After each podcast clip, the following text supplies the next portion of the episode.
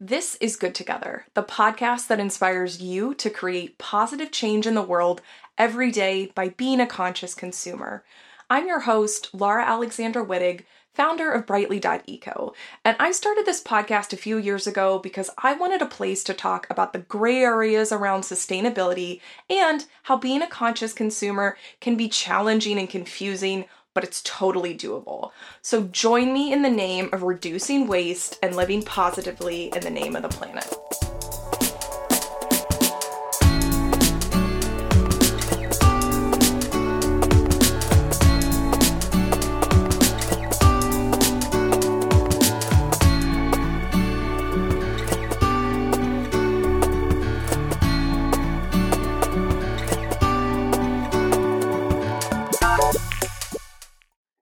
Listeners, today's topic is fascinating because it's something that I have actually thought about before in my own way, but had zero idea how to actually think about implementing it. um, and the idea really is harnessing um, energy from nature around us. So, you know, of course, we know about solar power, we know about wind energy, but have you ever really thought about the vast untapped energy potential of our oceans? So that's right. Um, there is a sustainable answer to our energy needs that is in progress um, and, and possibly, you know, working with these uh, waves crashing into our shores every day. So we're talking about wave energy today. And with more than 70% of the Earth's surface covered by water, wave energy truly does have the potential to become a key contributor to our global energy needs. So this week's guest, Jan Skjoldhammer, knows definitely a few things about wave energy.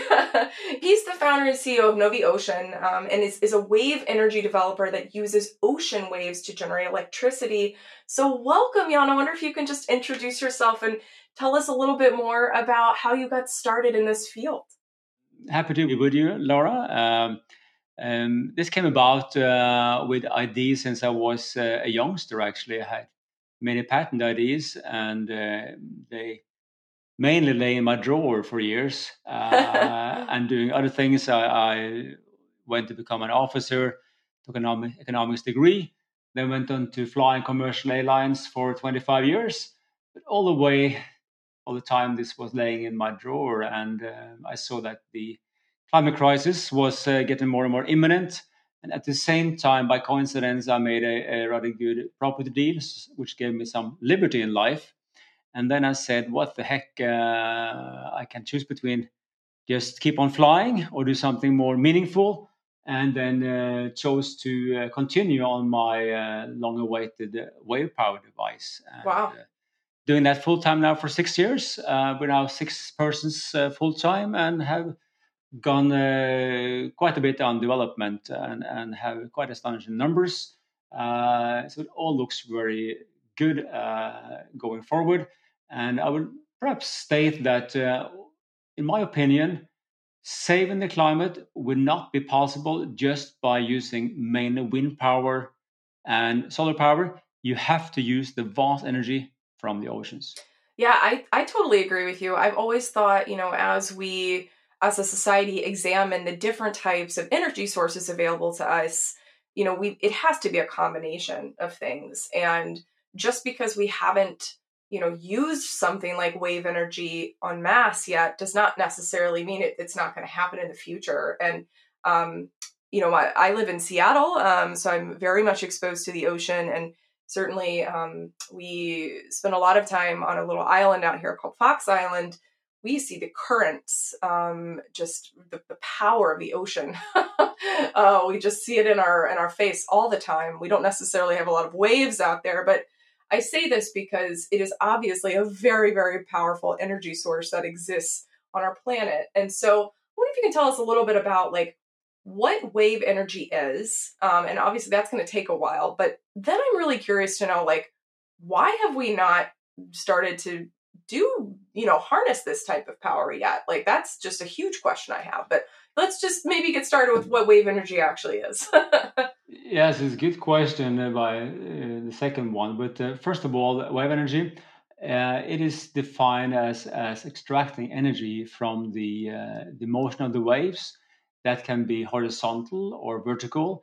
You can use the laws of Newton uh, by, let's say, resisting the movement of the particles, or you use uh, the law of Archimedes with, uh, let's say, lock and air under water, and which is then forced upwards uh, in buoyancy and lifting. So there is a vast combination of, of solutions out there to extract this uh, energy, and I would say about half of them, or a little bit more, are going by resisting the the uh, particles, and the other half is uh, using buoyancy, and and uh, it's kind of interesting to see how this will be converging over the time uh, to very few uh, solutions, which will then be the dominant one uh, going forward.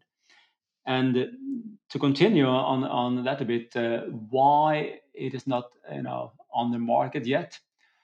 I think it's partly by coincidence. You know, someone came up with wind power many years ago, and and finally they come up with the with the turbines they have today. And uh, of course, had the correct solution been for wave power at the same time, could have been the same size, even bigger. Who knows? Uh, it's sometimes innovations comes in in in uh, different uh, decades, but it doesn't mean necessarily that wind power or sun power is better. It's just been the timing is is different, but it will happen. There is no doubt. Yeah, absolutely. Well, I mean, to me, it sounds like it's something that you're right. It's it's quite literally been staring us in the face for centuries, but we haven't really figured out how to harness it. And so, when you mentioned earlier in your intro that you had patents sitting around, tell me a little bit more about that. Are they related to um, wave energy, and and how did you how did you come up with that? Was that in, in university in school? No, it wasn't. Uh, since I was uh, a youngster, I was driving motorbikes illegally since I was uh, very young and, and, you know, worked on those and then cars also a bit too, too early, you might say. And so I, I was curious about mechanics and, and mm. looked at boat racing and stuff like that. And then I came up with different ideas, which weren't, you know, patented, like the patent ideas, I would say more. And, and uh, I've seen at least four of them come to market 25 years later uh, in different uh, areas uh, and seeing them come to, you know, come to life, being uh, large innovations uh, worth a lot of money, uh, which is fine. but then I, you know, had this one laying in my drawer, and, and I thought um, this can be just as large as anyone else of my mm. ideas. But uh, regarding patents, then, so uh, during the last uh, years, we have been uh, making drawing up three patents, and they are now uh, approved in uh, in about 15 to 20 countries worldwide. Those countries which do have the largest waves mainly on the west coast of the mm. continents, uh, of course, also on the US, Canada, Alaska side, and you know South America, Africa, and uh, Australia, New Zealand, Indonesia, Japan, etc. Huge waves potential uh, Interesting. So so you're you're saying that yeah, you have this background really understanding turbines and really the mechanics in that. And so, you know, maybe walk us through a little bit of, you know, what this potentially would like look like. I mean, is this something sitting on a platform? Is this something that's, you know, deep below the ocean? Like where is the um, harnessing of the energy happening? Um, so listeners, you're probably visualizing I mean, I'm at least visualizing what a turbine is, right? Um, the mechanics, the the inner workings of something like that um, that are required to you know harness energy. But I'm curious to know a little bit about like yeah, what what it what it comes across visually like. Yes, first of all, the listeners, if they're curious, just uh, uh, Google "Novi Ocean," "Novi Ocean." Then you will get to our homepage and, and you will see videos and, and uh, illustrations showing how it works. But basically, uh, just by this audio, it uh, it consists of three parts: a large rectangular float in the first iteration, 38 meters long, 8 meters wide, 4 meters high. So that one uh, can lift up to 600 tons uh, out of the water uh, by buoyancy. And the connection to that, in the middle, there is a cylinder which is water filled, and then the piston rod is then connected to the seafloor uh, via a wire and on top of the whole thing is a water turbine, a Pelton turbine, the same as used in the hydropower plants. So perhaps it would be good to repeat how a hydropower plant uh, has been used for the last 200 years. You have a dam up in the mountains, then you have a tube going down, perhaps 500 meters, And the weight of that water creates then 50 bars of pressure, a very high pressure. And water is then released onto a turbine, Pelton turbine, which spins around at high speed, which again drives the generator. So we have the same thing. We call it the hydropower plant at sea. Hmm. So the cylinder uh, then pumps the same water with the same pressure up to the same Pelton turbine, which drives, this, drives the same generator, and then the cable goes into land with the electricity. So it's it's really simple, and the pumping motion. If anyone can, uh, you know, think back in the good old days when you have the garden pump, the one with the handle, yeah, it pumps in, this, in the same way. So you would just pump water uh, a bit harder than, of course, uh, you can do with your hands. But it's the same principle. You just pump water in the lifting phase onto the Pelton turbine, and that water hits that turbine with up to 400 kilometers per hour, up to 1,000 liter per second. So wow. imagine taking your neighbor's van and crashing it into the brick wall at 400 kilometers per hour every second. That's the force. Well, and I mean, what's so fascinating about this is it's not requiring, you know, the the burning of fossil fuels or any type of, you know, unsustainable, um, you know, source. You know, I mean, that's what's so interesting to me about this uh, specific power source. Um, and so, one of the things that I, that stuck out to me as you were talking, other than just the sheer force of things, is the list of countries who have granted the patents and are excited about this technology. So, how are they planning on using it? I mean, is there like a big city um, that is potentially just going to go all in on on harnessing this for their for their um, population? Or tell me a little bit more about the the, the international side of things.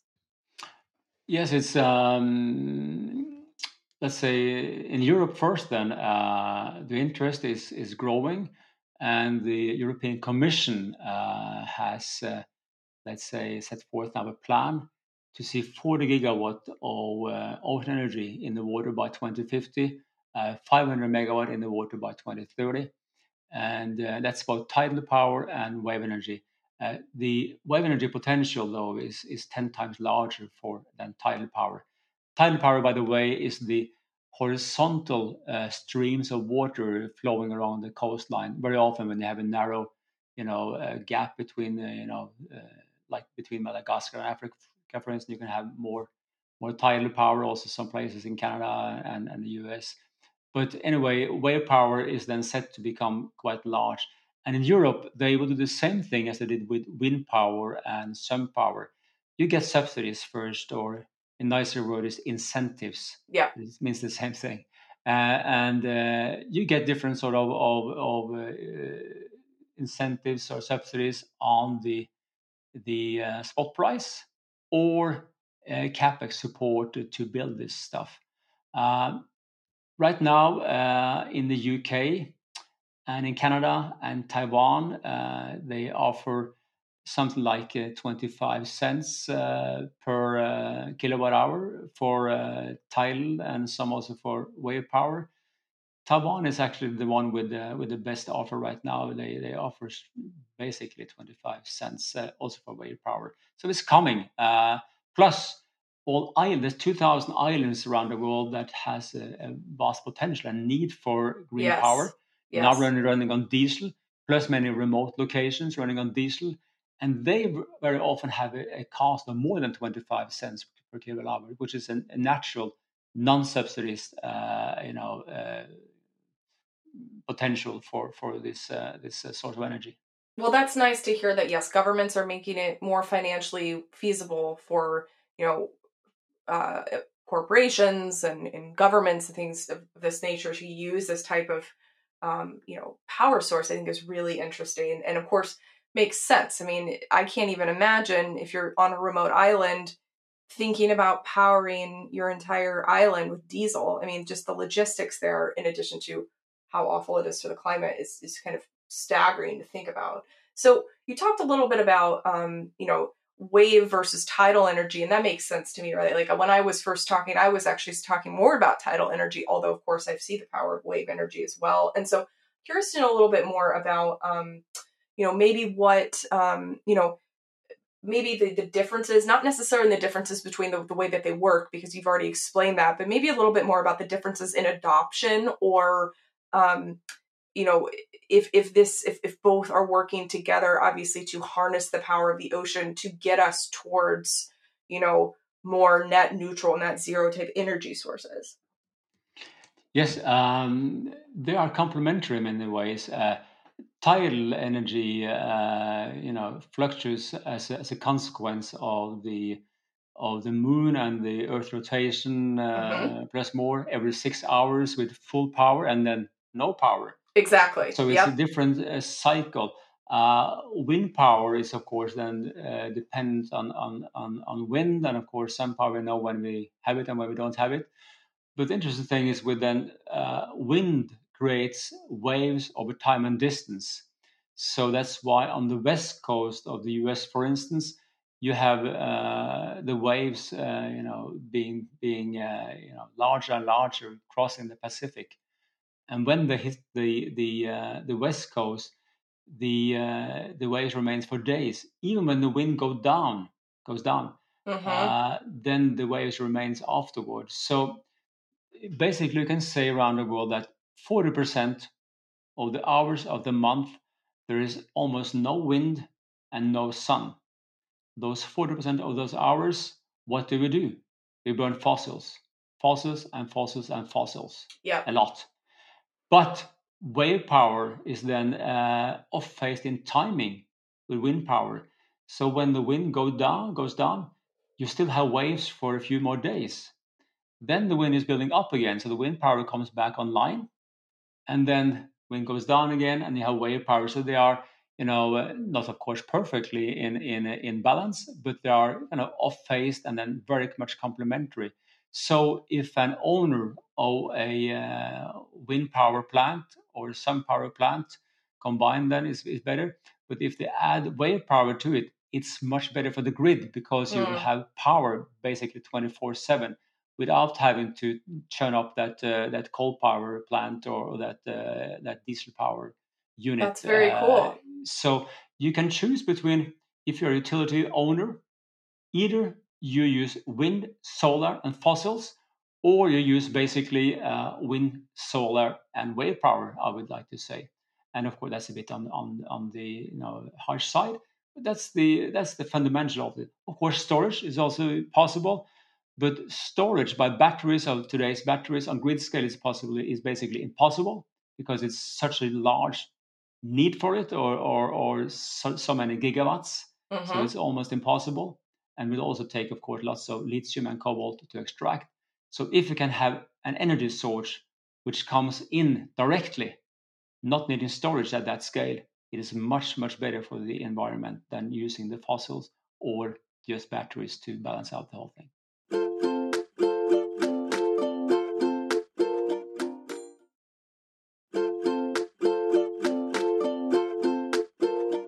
interesting. Yeah, I you know it's funny. I hadn't ever really considered. Well, I mean, not in depth. The the we know that the environmental impact of batteries is is significant, right? For the reasons you just mentioned. But you're you're correct also in thinking about you know the storage situation, um, you know, can be while you know the the power source could be very environmentally friendly, right? The storage of then said power could be inherently not super environmentally friendly because of what you just mentioned. So that's kind of an interesting duality there. I also liked how you mentioned the balancing of these different, um, you know, uh, eco-friendly uh, or really earth-powered uh, power sources. I mean, you're right in some seasons there might not be as much sun so then it could be balanced the solar uh, situation could be balanced by the wind etc so i find that extremely interesting. Um, so tell me a little bit more. I mean you you talked a little bit about this earlier but i guess you know for me the big question is like this seems like a no-brainer. Like it's it's crazy to me that you know considering humans have been on this earth for centuries and centuries it seems to me to be crazy that we haven't tried to harness this energy previously? I mean, are, I'm sure, are there any sort of like historical attempts at doing this in any form or fashion? And, you know, why haven't we started doing it on a broader scale sooner? It's a good question. Um, I, might add, by the way, uh, just as on the side, that that uh, that our system now in a, in a one to six scale is right now powering a small island outside Stockholm. Uh, mm. Adding, you know, we have a cable into land, and on that island there's two houses uh, which do get electricity from from our our uh, unit. They also Great. have solar power, so it, it's still functioning right now. It's online, and I can look at it, and it's, it's out there doing its job. So so this is not a dream. This is something that do work right now, twenty four seven for us wow. on a smaller scale. Uh, and there are also some other ones out there that that uh, do work, but um, basically going back history wise, uh, the first uh, unit was made more than 200 years ago uh, for for wave power, like a, like a turbine out in, mm. in, in, in, the water. Then many, many, many have tried different solutions. Um, many do give some energy, but they are too costly in, general. Mm. And that is because uh, the, the guys using the particles, as mentioned in the beginning, they need, uh, in our calculations, 30 times more steel in the water or air in the water than if you use buoyancy, in our opinion. So uh, they get very easily too heavy. And when it's too heavy, of course, you have a, a long carbon payback time, but it becomes also very costly. So uh, most of them have not been able to be, you know, uh, business-wise mm. possible. Then you have the one with buoyancy, and most of the other ones are round uh, floats there going up and down in the water, but you are restricted to about maximum eight to 10 meters diameter. Otherwise, you'll be cutting the smaller waves. Mm. Uh, and then you can extract, in, in theory, something like 100 uh, kilowatt on average at the most. And you know, wind power today is, is 10 megawatt or more. Uh, so we need very many units. And then add to that, they're very complex. Very often they have cogwheels and accumulators and, and uh, very fancy, let's say, system inside, which wear out and, and costly to build. So they have a problem then with selling this to the utility companies uh, at the proper price. Um, our system then uh, is a bit different. Um, it's not perhaps the main thing for the listener because you just want to learn about wave power, but it's important to be light, have few parts, simple part, well-proven parts, and uh, be very cost effective. And, yeah. and our numbers show that we have this right now. So we do think that we are very, one of the very few ones that are going to make this uh, happen in real life due to uh, the simplicity and, and, and those things I just mentioned. Many other ones are unfortunately in the other side of that yeah. bandwagon, and and, uh, and you have to be economical.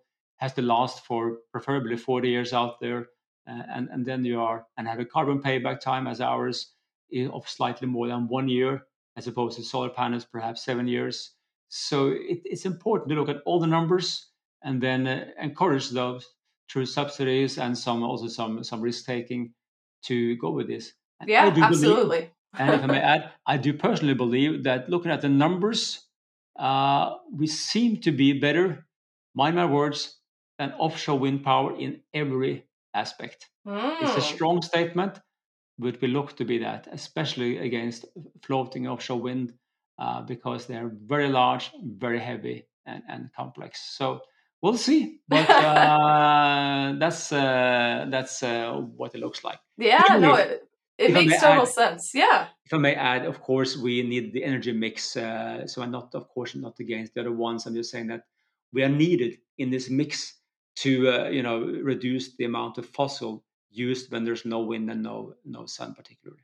Of course. Well, and the other thing I was going to say is look, I mean, it has to make economic sense for all the reasons you just mentioned. And subsidies and things of that nature, while they are great and necessary, you know, we can't have those be the total reliance of the system. So that, that makes a lot of sense to me.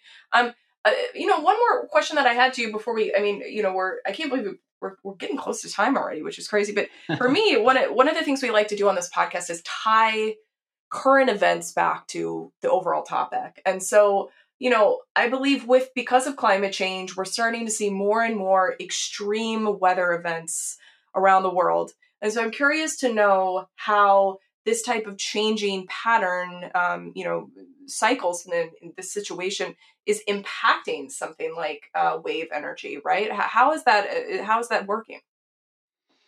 Well, uh, of course, the hurricanes are uh, more violent uh, Yes. now than they used to be and more more frequent, which is, of course, a concern uh, in, in certain locations, uh, like in the Caribbean, for instance. So uh, the structure must be able to take that that force, and uh, our system is designed to take uh, waves of 30 meters, which is kind of high. And and it, it's very light in the water like a surfboard. So we're not that that hampered by by high waves or, or winds like perhaps some other ones.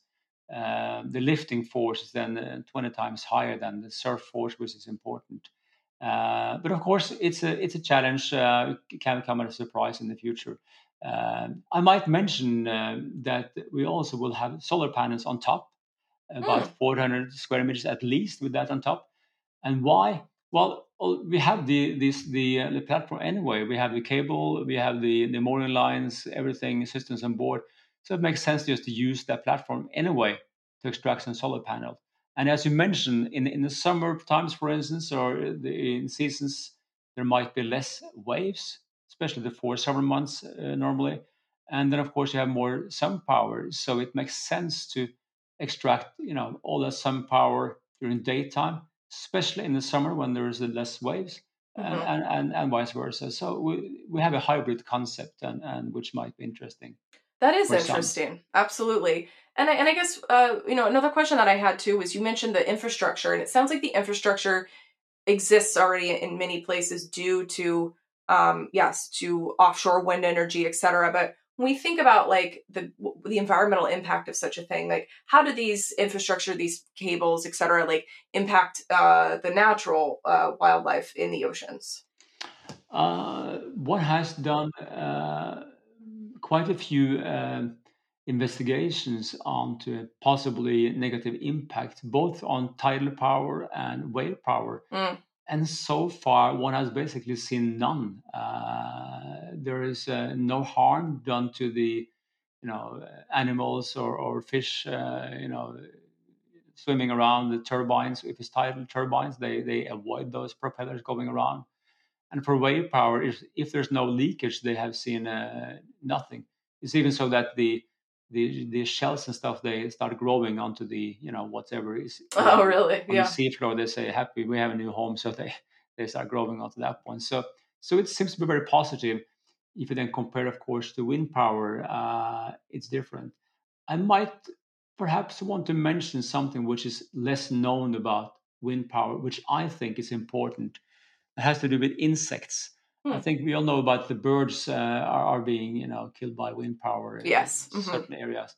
But one has measured now uh, the impact on insects in Germany. Every, you know, wind turbine in Germany kills about 40 kilos of insect Wow. per per year. It's 40 kilos, and that's a large volume. It would probably cover more than your living room.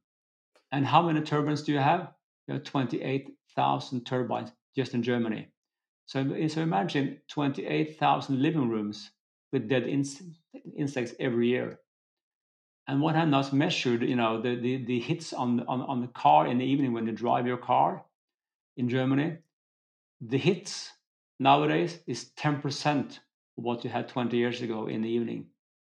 Uh, so this is a bit, you know, perhaps a bit um, delicate to talk about since we are working with wave power, but I mention it because I think it should be addressed. I think the wind power guys should see if they can in some way avoid this uh, this impact. Hmm. Insects, insects and bees, for instance, are extremely Oh, important yeah. for our, our future. So it's something which is kind of hushed about a bit, but I think it's important to you know call it by fact and and try to solve this, and then look onto perhaps other solutions which do not have this impact.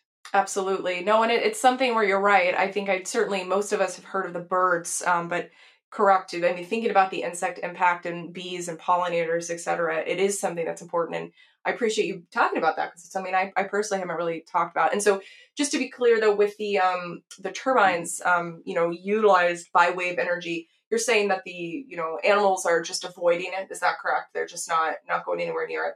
Yes, our turbine is, is in a closed circuit, so the water goes around inside the cylinder and, and Mm. inside the turbine. So there's there's no salt water, no no uh, no no crabs going into our turbine. It's, it's just the same water going around and around and around. So, so oh, very it's cool. a closed uh, system.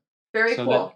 That, that that water from from the garden pump is it goes nowhere. It just goes back into the same cylinder. Mm, very interesting. Well, I mean, we could probably talk about this all day, like I say, with all of my guests, but it has been fascinating, just very much skimming the surface of the you know potential of wave energy with you, Jan. Um, so I guess just in closing, I'm curious to know um, from where you're sitting as you know someone that's on the forefront of this type of um, energy application, or even just someone as a person. What is exciting you the most about the um, changes going on in the eco-friendly and sustainable um, lifestyle movement right now? I think it's great to see the uh, you know the the uh, young young young generation uh, growing up. Uh, Yeah. I also also have you know kids and and of course they are they are very much aware about this uh, this issue and especially this summer also but it's even more on the on the chart for most people. Unfortunately, humans are like this that uh, gradual changes uh, are not that uh, you know take taken as seriously the COVID was coming rapidly, and, and there was billions coming into that uh, that uh, you know problem in, in months. This gradual you know 0.01 degrees uh, increase in temperature per decades is something which people do not experience that much. So it's been you know kicking the ball down the road, especially with the larger corporations looking the other way. Um, I think now they see that they will have themselves an economical backdrop uh, from this over over time uh, because if you continue with this, it will be more and more expensive uh, and, and it will impact more and more people. So, unfortunately, it has been you know going all the way to this summer, I think, until most people realize, oh shit, we have to you know do something radical about this. Uh, yeah. So I, you know, the, the new IRA, the Inflation Reduction Act in in in US by Biden and company is good, uh, and the similar now coming in Europe more and more. You know, is coming our way. So, in some way, it's good to uh, to to uh, learn that uh, that things are happening. It should have happened, you know, 25 years ago. Sure, but uh, that's that's the way humans are. They kick the, the can down the road. Uh, yes. But I, I do think now that you know, a company like ours uh, do get more and more attention, like we're now on this podcast, for instance, and many other podcasts. Uh, we do get quite a lot of of, uh, of, media attention, and people want to support us in different ways. And also for your audience, uh, most welcome to uh, look into the to the web page. And if you like, uh, you can contact me on LinkedIn if you have something which you think is, is, is important for our future. if you know people in utility sector, oil and gas companies, whatever that want to do some uh, changes, even philanthropists, you know, give them a hint about us, and and uh, we're welcome to you know, uh, you know, have a dialogue with anyone Absolutely. that wants to see this happening. Absolutely. Well, we will include links to um, your company and everything in our show notes. So, listeners, um, don't worry, you can find all of that on brightly.eco. Um, but overall, it's just it's been just been such a fascinating conversation, and I wanted to say thank you and uh, thank you, Laura. And uh, what I say to uh, to other podcasters is that since you had this program now, you're welcome on board the full size unit uh, in about two and a half years. Out All sea. right.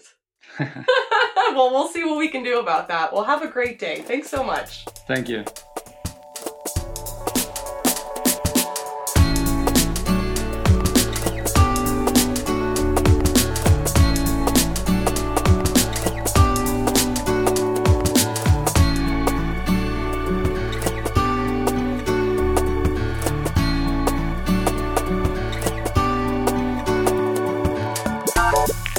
Joining us on another episode of Good Together. To get show notes and more, head to brightly.eco slash podcast. Finally, don't forget to join in on the conversation with us on social media. You'll find us on almost everything at brightly.eco. Don't forget, we're all on this journey together, so have fun putting the planet first and stay curious.